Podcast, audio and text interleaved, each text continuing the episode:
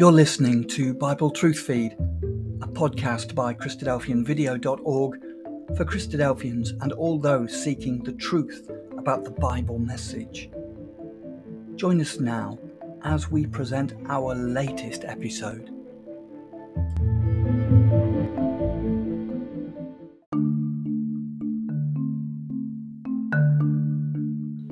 Understanding God's Righteousness, episode number 37, is Is our salvation conditional on more than just forgiveness? Does God offer forgiveness for sins for which we are unaware and therefore offer no repentance? If so, what is the precedent for that privilege? What is the difference between judgments, chastening, and trials during the ecclesial age?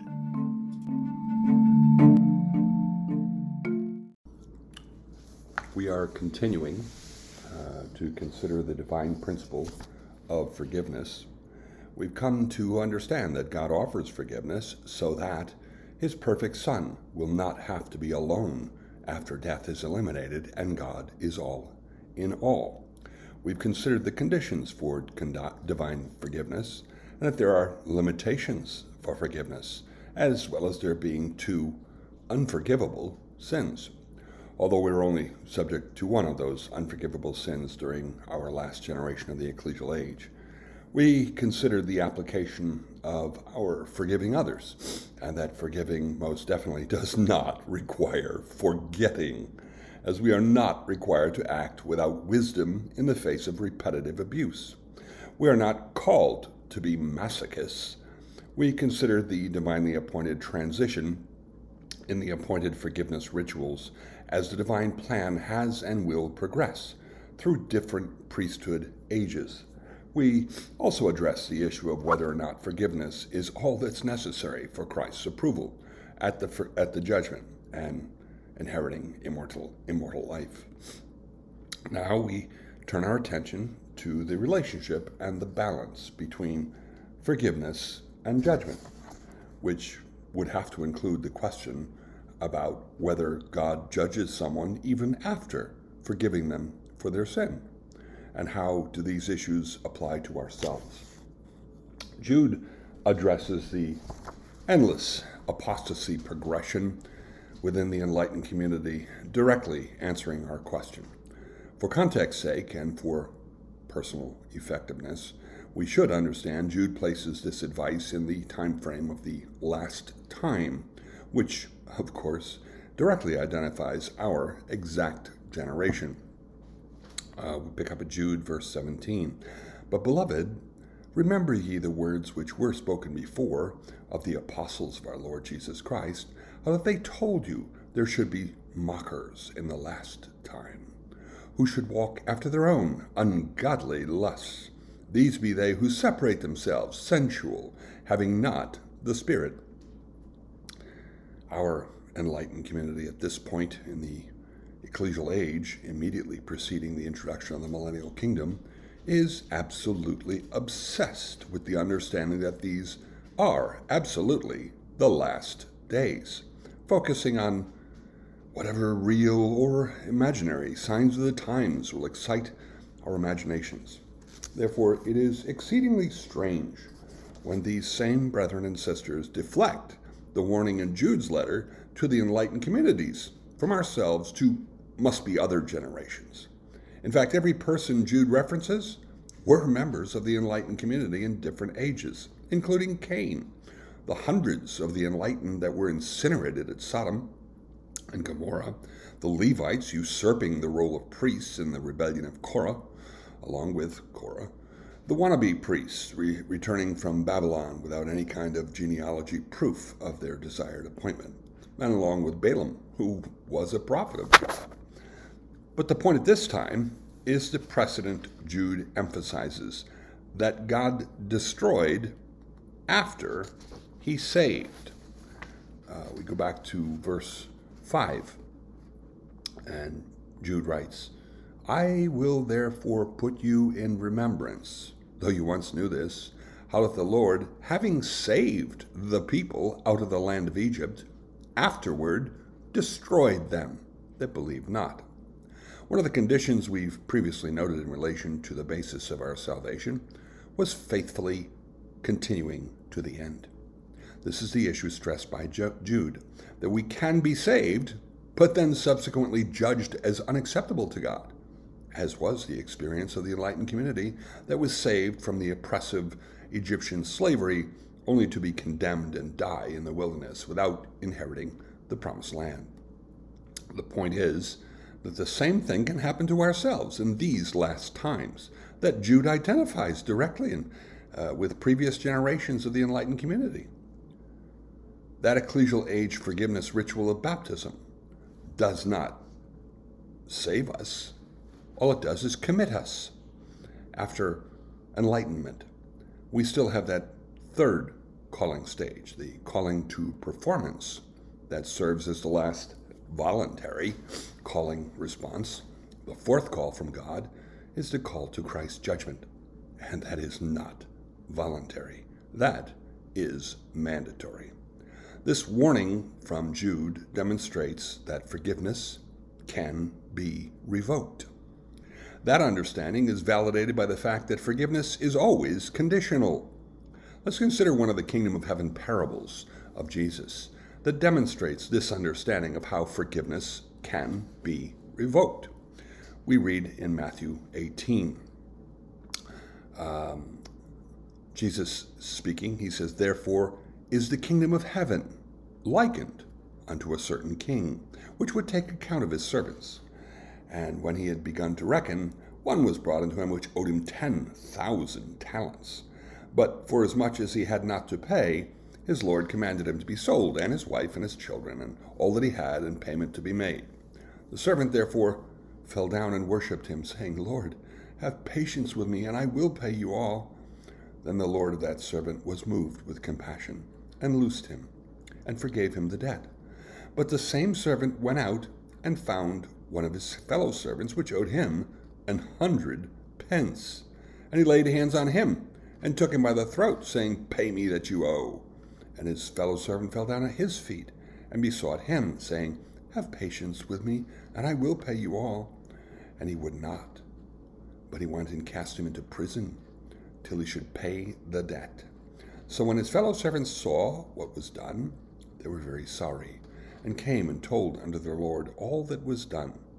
Then his Lord, after that he had called him, said unto him, O thou wicked servant, I forgave you all that debt, because you desired me. Shouldst not thou also have had compassion on your fellow servant, even as I had pity on you? And his Lord was wroth, and delivered him to the tormentors, till he should pay all that was due unto him. So likewise shall my heavenly Father do also unto you, if you from your hearts Forgive not every one his brother their trespasses. So, first, Jesus begins this parable by defining it as, uh, as a likeness for the kingdom of heaven. He concludes his parable by saying, Likewise shall my heavenly Father do also to you, if. There's that little word again with very large implications. Clearly, even continuing forgiveness is conditional. That forgiveness we are dependent upon for our salvation, that we're afforded through Jesus Christ, can be revoked. Just like Jude highlighted, we have to continue faithfully to the end. For that matter, our path can't even be one of merely sustaining, like uh, uh running in place or treading water. We are required to bear fruit which means a maturing process. That's the principle in the exhortation, silently shouted, testified by the creational testimony of agriculture. In addition to understanding that the privilege of forgiveness can be revoked, we should also recognize that there are degrees of forgiveness. Forgiveness is not presented in Scripture as an all or nothing principle. This understanding parallels the fact that there is a variable nature to the degree of divine offense imposed by sins. That observation is quite simple and obvious on the basis of the variable procedures for seeking God's renewed favor for a particular offense against him. Some divine offenses demanded a ritual sin offering, which could be variable. Uh, the high priest had to offer a bullock when he sinned. A ruler could offer a less expensive male goat. Uh, the most financially destitute within the enlightened community could offer an ephah of fine flour. That was not even a blood offering for that person's sin. Then there were procedures for cleansing from an unclean and unholy condition that often included a sin offering, like the red heifer, or two birds, or a lamb for a mother giving birth. There were also sins or offenses against God's righteousness for which there was no forgiveness. The one who offended God by violating Sabbath law, or adultery, or murder, had to be executed without any avenue of repentance. The priests were even warned that they had to wash their hands and feet in the water at the bronze laver before approaching the altar of burnt offering or the tabernacle or entering the tabernacle under penalty of death. There were variable judgments for sin. There were variable avenues for soliciting God's forgiveness under the laws of the first kingdom of God. Therefore, it's very reasonable to expect, to expect there are variable degrees of forgiveness in addition to the fact that forgiveness can be revoked. This issue is powerfully demonstrated in the judgment against King David for his sins of adultery and contract murder. Ordinarily, each of those sins imposed an automatic death penalty, but Nathan told David that his sin had already been forgiven. Since the illegitimate child of David and Bathsheba was already born, and Uriah long dead, it's very safe to understand David had confessed these sins to God and asked for forgiveness, quite probably on a number of occasions, knowing David. In 2 Samuel 12, we read, and, David said unto Nathan, I have sinned against the Lord. And Nathan said unto David, The Lord also has put away your sin. You shall not die. Howbeit, because by this sin you have given great occasion to the enemies of the Lord to blaspheme, the child also that is born unto you shall surely die. The forgiveness, the forgiveness God gave to David was limited to his stay of execution. God still judged David by killing their child from that sin of adultery. Also, God would not protect David from the ambitions of his own son, Absalom, and the resulting personal humiliations. Just as there are variable degrees of offense in our sins against God, there are variable degrees of forgiveness and variable degrees of judgment. Oversimplification is the great tool of the serpent frame of reference.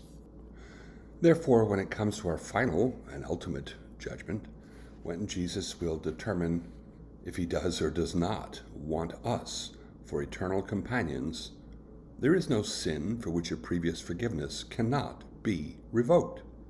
This understanding is even understood by the unenlightened community, the, the sons of men, as Scripture defines them, as opposed to the sons of God, which defines the enlightened community.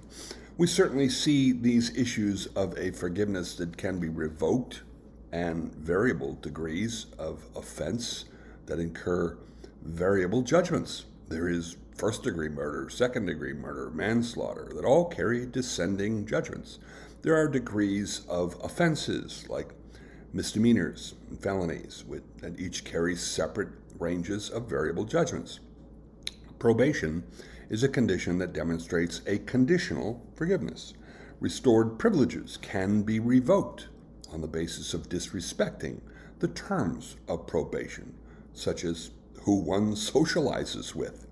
The privileges of a probationary forgiveness of the full term of one's judgment can be revoked due to disrespecting the responsibilities imposed on that probationary forgiveness. Therefore, it shouldn't be difficult to recognize how God imposes similar conditions on forgiveness and judgments.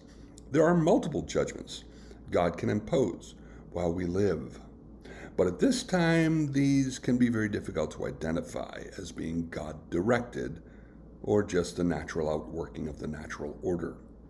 We're in the period of prophesied divine silence, and we live at the stage when the principle of sin is incredibly powerful in societies around the world, and therefore the physical effects of sin are also extreme. There is no kingdom of God, as there still was at the beginning of the ecclesial age. However, despite not being able to be told by a prophet if any hardship we endure is God directed or not, we have to understand a couple of other divine rules, which are chastening and trials. Uh, they can be the same and they can be different. In uh, Hebrews chapter 12, Paul writes, My son, despise not thou the chastening of the Lord nor faint when you are rebuked of him. For whom the Lord loves, he chastens and scourges every son whom he receives. If you endure chastening, God deals with you as with sons. For what son is he whom the Father chastens not? But if you be without chastisement, whereof all are partakers, then are you bastards and not sons. Furthermore, we have had fathers of our flesh which corrected us, and we gave them reverence. Shall we not much rather be in subjection unto the Father of spirits and live? For, they, verily, for a few days chastened us after their own pleasure, but he for our profit, that we might be partakers of his holiness, meaning immortalization. Now, no chastening for the present seems to be joyous, but grievous. Nevertheless, afterward it yields the peaceable fruit of righteousness unto them which are exercised thereby. Now, this is chastening, which means an unpleasant correction, like a father disciplining his son. Uh, my, my father loved me enough to discipline me, uh, being physically disciplined me, I should say. Uh, being willing to discipline your child physically is proof of our love, at least according to God. In Proverbs 13 and 24, we read, He that spares his rod hates his son, but he that loves him chastens him betimes. And also in Proverbs 22, foolishness is bound in the heart of a child, but the rod of correction shall drive it far from him. It should never be anger that prompts the physical disciplining of a child it should always be love. The wisdom of this world insists that the physical discipline of a child is an act of violence and not love. The wisdom of the serpent is always contradictory to the wisdom of God. The goal of a loving parent is to provide an instinctive association in the maturing child between pain and ungodly behavior.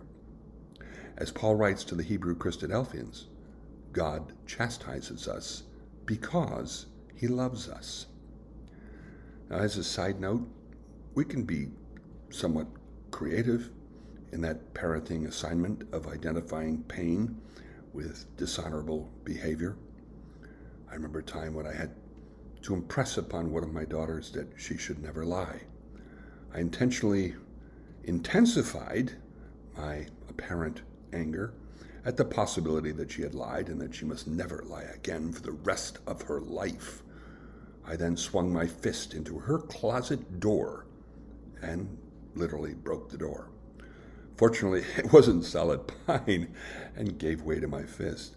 The door had to be replaced, and my hand really hurt like crazy. But, but the face, and particularly the very wide eyes of my young daughter, assured me the lesson was learned and my pain was worth that lesson. So we can be a little creative in that instinctive identification. Should not be surprising that society generates laws against loving parental discipline. And Jesus Christ prophesied at the time of the end that the love of many would wax cold. I, I, recognize that was primarily directed to the enlightened community, but I, I think there's also a comprehensive application as well because it's the unenlightened that corrupts the enlightened community. The point is that God will discipline us. He will chastise us, correcting us, and teaching us through unpleasant experiences designed to make us rethink our decisions, our words, our actions. He will impose trials as well that do not qualify as chastening or as judgments, but are still unpleasant and quite challenging. A trial does not qualify as a judgment at all, differentiating this experience from chastisement. Now, God's trial for Abraham was to command the sacrificial execution of Isaac, the son of promise. That wasn't a judgment, it wasn't a chastening, it was just a trial. The wrongful imprisonment of Joseph was not a judgment or chastising for error, it was a trial intended to prepare him for becoming the top advisor to Pharaoh, for being exalted to wealth, glory, and political power. The incredible, intense suffering of Job was not a judgment or a chastising experience, even though it was presumed it had to be. And that's, that's actually why Job objected to God inflicting him with such horrible suffering. That trial was educational in nature, and for several parties, including Job and Bildad Zophar, and Eliphaz, and I personally think also Elihu. Our problem at this time in God's plan is how to discern the challenging events in our lives as being just a consequence of time and chance, or chastisement, or a judgment, or a trial. We're still operating during the prophesied silence of God, which will end with the restoration of the kingdom of God. We're not given answers from prophets or seers or God appointed leaders. There are no God directed dreams or visions, no prophets. But we do have what we need from the Word of God. But our discernment can certainly be impaired by an uncircumcised heart. So we should recognize that God's forgiveness can be revoked and that there are degrees of forgiveness. While forgiveness is certainly a required component of our potential salvation, it is not forgiveness that will be the primary controlling component in our final judgment before Jesus Christ. The final, uh, the foundational reason why God offers forgiveness in the first place, again, why he forgives contradictions to his eternal righteousness, is so that his Son will not be all alone in creation. Because if perfection were required for salvation, as it was with our Savior, he would be the only one alive when death is finally eliminated. But as our Creator said when Adam was created, it is not good that man should be alone. So forgiveness has been offered in order to provide God's Son with eternal companions. That's the primary controlling component in our judgment. Will Jesus want us as his eternal companions? There are no technicalities of unforgiven sins or demonstrating some threshold percentage of God's righteousness in our words and deeds and thoughts that are going to qualify us for salvation. There is no grading scale. The issue is simply whether or not Jesus will want us for his eternal companions so that he will not be all alone. Men like Abel and Noah and Abraham, Moses, David, even Samson are offered as templates for salvation in Hebrews 11. And women like Sarah and Rahab are presented as examples of women Jesus will invite to inherit his kingdom. Let's move on to our next question in relation to the divine principle of forgiveness. We recognize that repentance is a condition for forgiveness, but will God forgive even when we don't recognize our offense against him? don't actually repent. In other words, can forgiveness be automatic without repentance? I mean, we've already determined that uh, forgiveness is not always automatic, but it can be. Can it ever be? Can it ever be automatic? And this is a very legitimate question because the appointed forgiveness offering, the sin offering during the first kingdom of God, was expressed as being offered when one became aware of a sin committed in ignorance. In Leviticus 4, we read that when a ruler has sinned and done somewhat through ignorance against any of the commandments of the Lord his God concerning things which should not be done and is guilty, or if his sin wherein he has sinned come to his knowledge, he shall bring his offering, a kid of the goats, a male without blemish. There could also, of course, be a sin that we're very much aware of but do not pursue forgiveness, meaning there's no repentance on our part. Uh, that would qualify as a presumptuous sin for which there is never any forgiveness, like blasphemy of the Holy Spirit. But what about the sins of ignorance that are not recognized, for which we are not aware? Can these sins of unrepentant ignorance actually be forgiven? Is repentance an absolute requirement for absolving 100% of our sins? Well, in one incident um, points to that answer. Abimelech, the king of Gerar, took Sarah, the wife of Abraham. God came to Abimelech in a dream, declaring him to be a dead man, as he had taken the wife of God's prophet. But due to Abimelech's ignorance of this offense against God, his life was spared.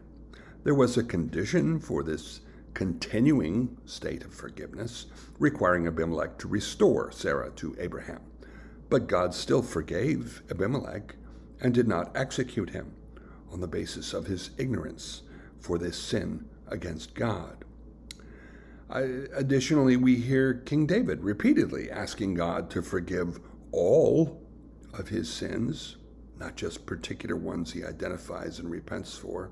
Psalm 5 and 25, and certainly 51, uh, David asks that God would blot out all of his iniquities and forgive all of his sins. A very uh, defining incident in reference to this question is uh, occurs early in the uh, ministry of Jesus. Uh, there's a crowd in what appears to be hmm, Peter's home in Capernaum that a paralytic has to be lowered down from a broken up roof to be presented to Jesus for a hopeful healing. Jesus is so impressed, he declares the paralytic's sins to be forgiven. But this was not an act of repentance, and Jesus does not ask for any confession like some Catholic priest. Jesus just declares that the sins of this man have been forgiven. There are no caveats, no conditions, just a blanket forgiveness. The objection of the scribes hearing this was not based on forgiving unrepentant sins of ignorance, but the understanding that any man could forgive sins against God. And Jesus then proves this privilege by healing the paralytic.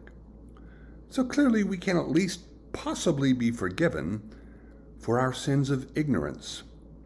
But of course, that forgiveness is never automatic. So, since there's been no repentance, on what basis can we be forgiven for sins that we've committed against God's righteousness for which we're not even aware? Well, we, we can get answers from Solomon, Jesus, Peter. Uh, they can each answer that question. Uh, for example, in um, Hebrews, I'm sorry, Hebrews, uh, Proverbs uh, 10 and verse 12, we read that hatred stirs up strifes, but love covers all sins. Love has the capacity to cover all sins, not just the sins from which we repent, but even our sins of ignorance. This is um, emphasized quite a bit by Jesus in um, one of the one of his uh, events in his life. He had accepted a dinner invitation at the home of Simon, a Pharisee.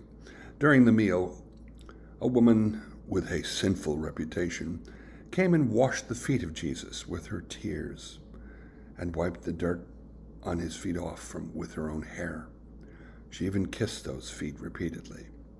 The Pharisee host presumed the supposed inability of Jesus to discern the sinful nature of this woman invalidated his status as a, uh, as a prophet of God. Jesus forgives the sins of the woman, and we're also told why.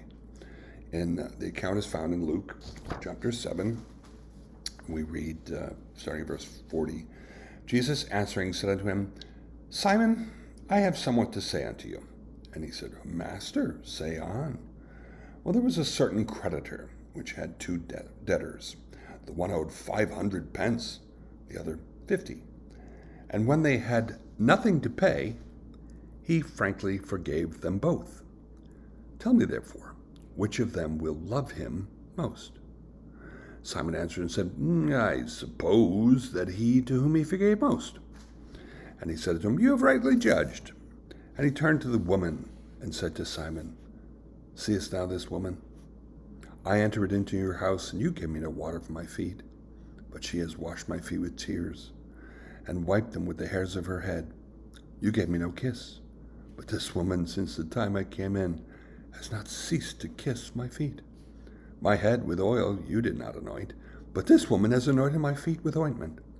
Wherefore, I say to you, her sins, which are many, are forgiven, for she loved much.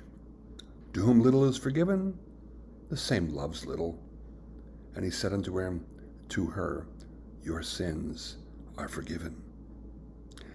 And they that sat at meat with him began to say within themselves, Who is this that forgives sins also? And he said to the woman, Your faith has saved you. Go in peace.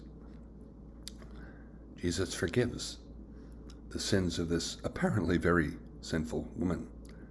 There's no confession, no itemizing of her sins. We hear Jesus say, Her sins, which are many, are forgiven, for she loved much. It's like Solomon said love covers all sins. While that love also requires us to be repentant for the sins that we are aware of and, and suffer guilt for.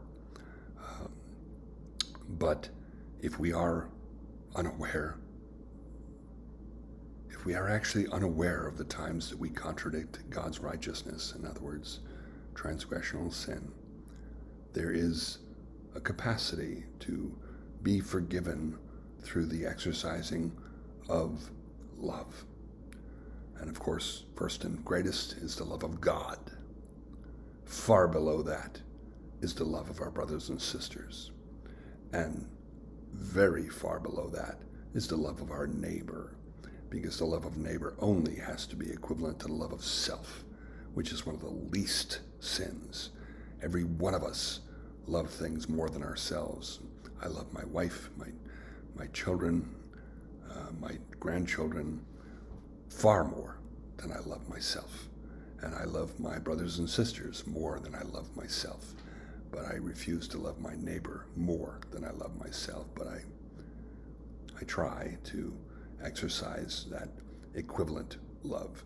So it's that, that love for God and Christ and the brotherhood and our neighbor that can cover a multitude of sins, even the sins that we may not even be aware of.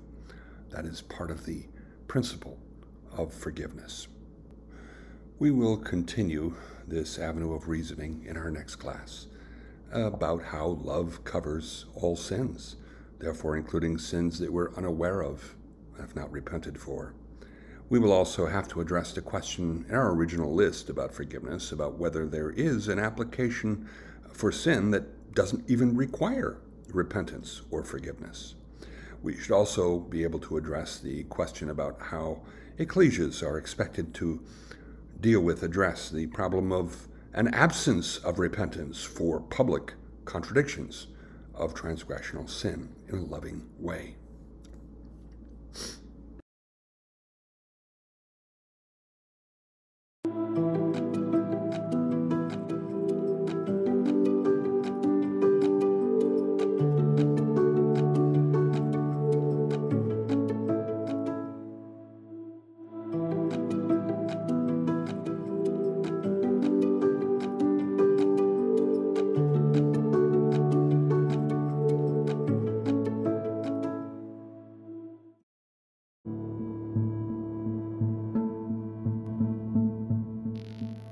Thank you for joining us. We hope you found the episode helpful.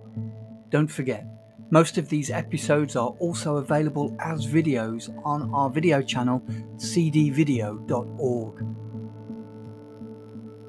So head over and take a look. If you have any comments or questions or suggestions, please get in touch or leave us a voice message. We love to hear your feedback. You can email us at btf at cdvideo.org. If you enjoyed the episode, then please share it with others. Until next time, may God bless you in your studies and your walk towards God's kingdom. Amen.